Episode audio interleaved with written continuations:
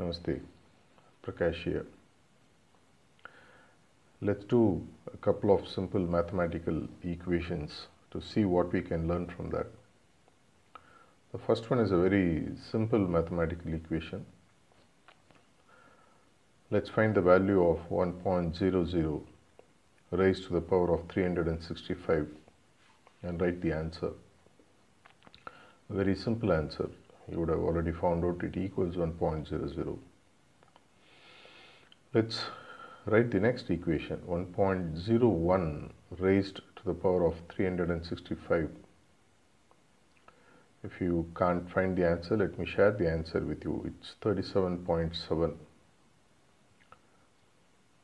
if you look at heat as a subject the difference between 211 degrees Fahrenheit and 212 degrees Fahrenheit.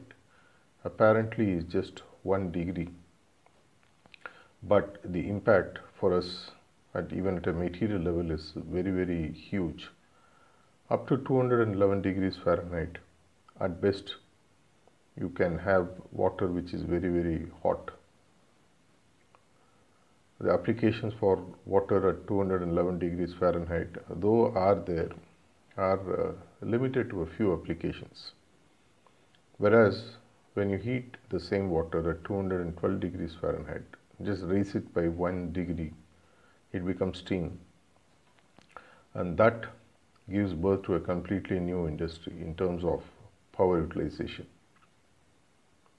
If you are in high sea when you are traveling a shift in direction by one degree latitude longitude is sufficient sometimes even to take you to a new continent altogether ask many of the travelers who would have traveled in those days in ships Columbus, maybe for example.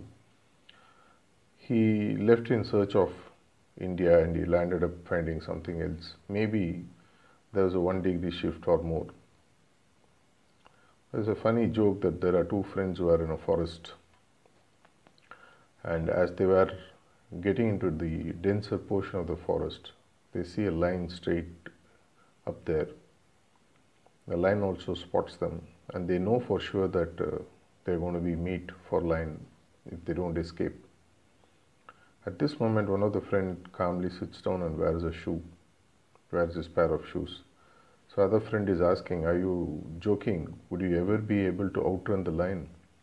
He said, I don't need to outrun the line. I just have to outrun you. And for that, I need this short, small one degree shift of wearing a shoe because with that, I'll be able to run a bit faster than you and I can save myself.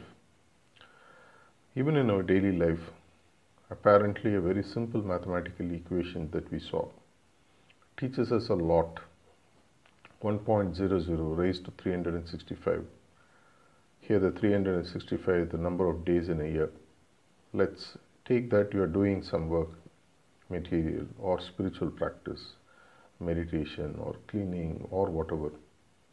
It is just not the time that you are increasing when I am talking about raising by degree it is that intensity of practice.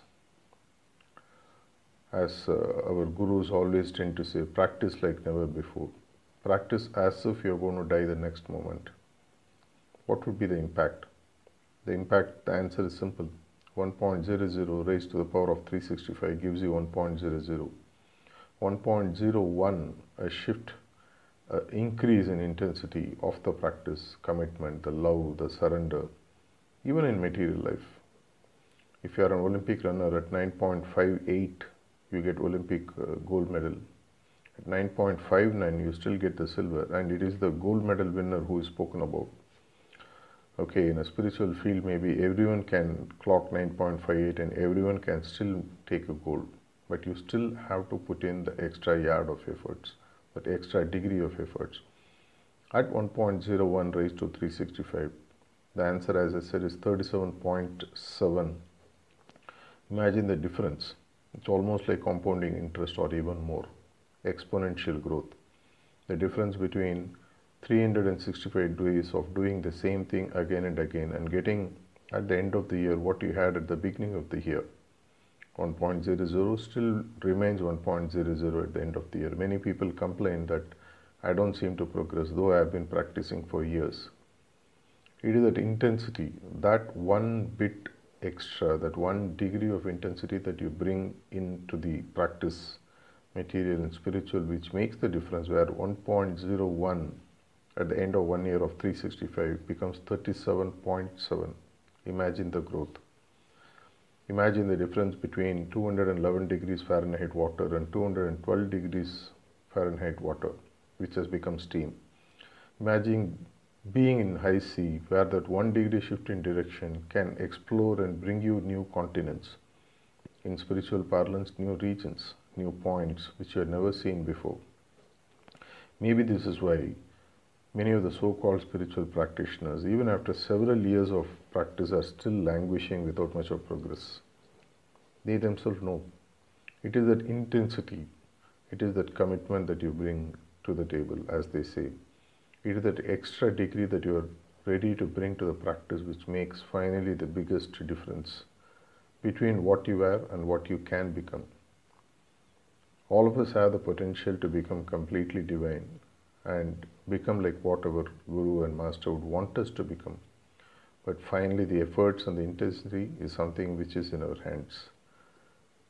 Would you like to bring that one degree edge to your practice so that you attain the highest possible spiritual goal in this life itself? I believe you should. I wish you the very best. Thank you.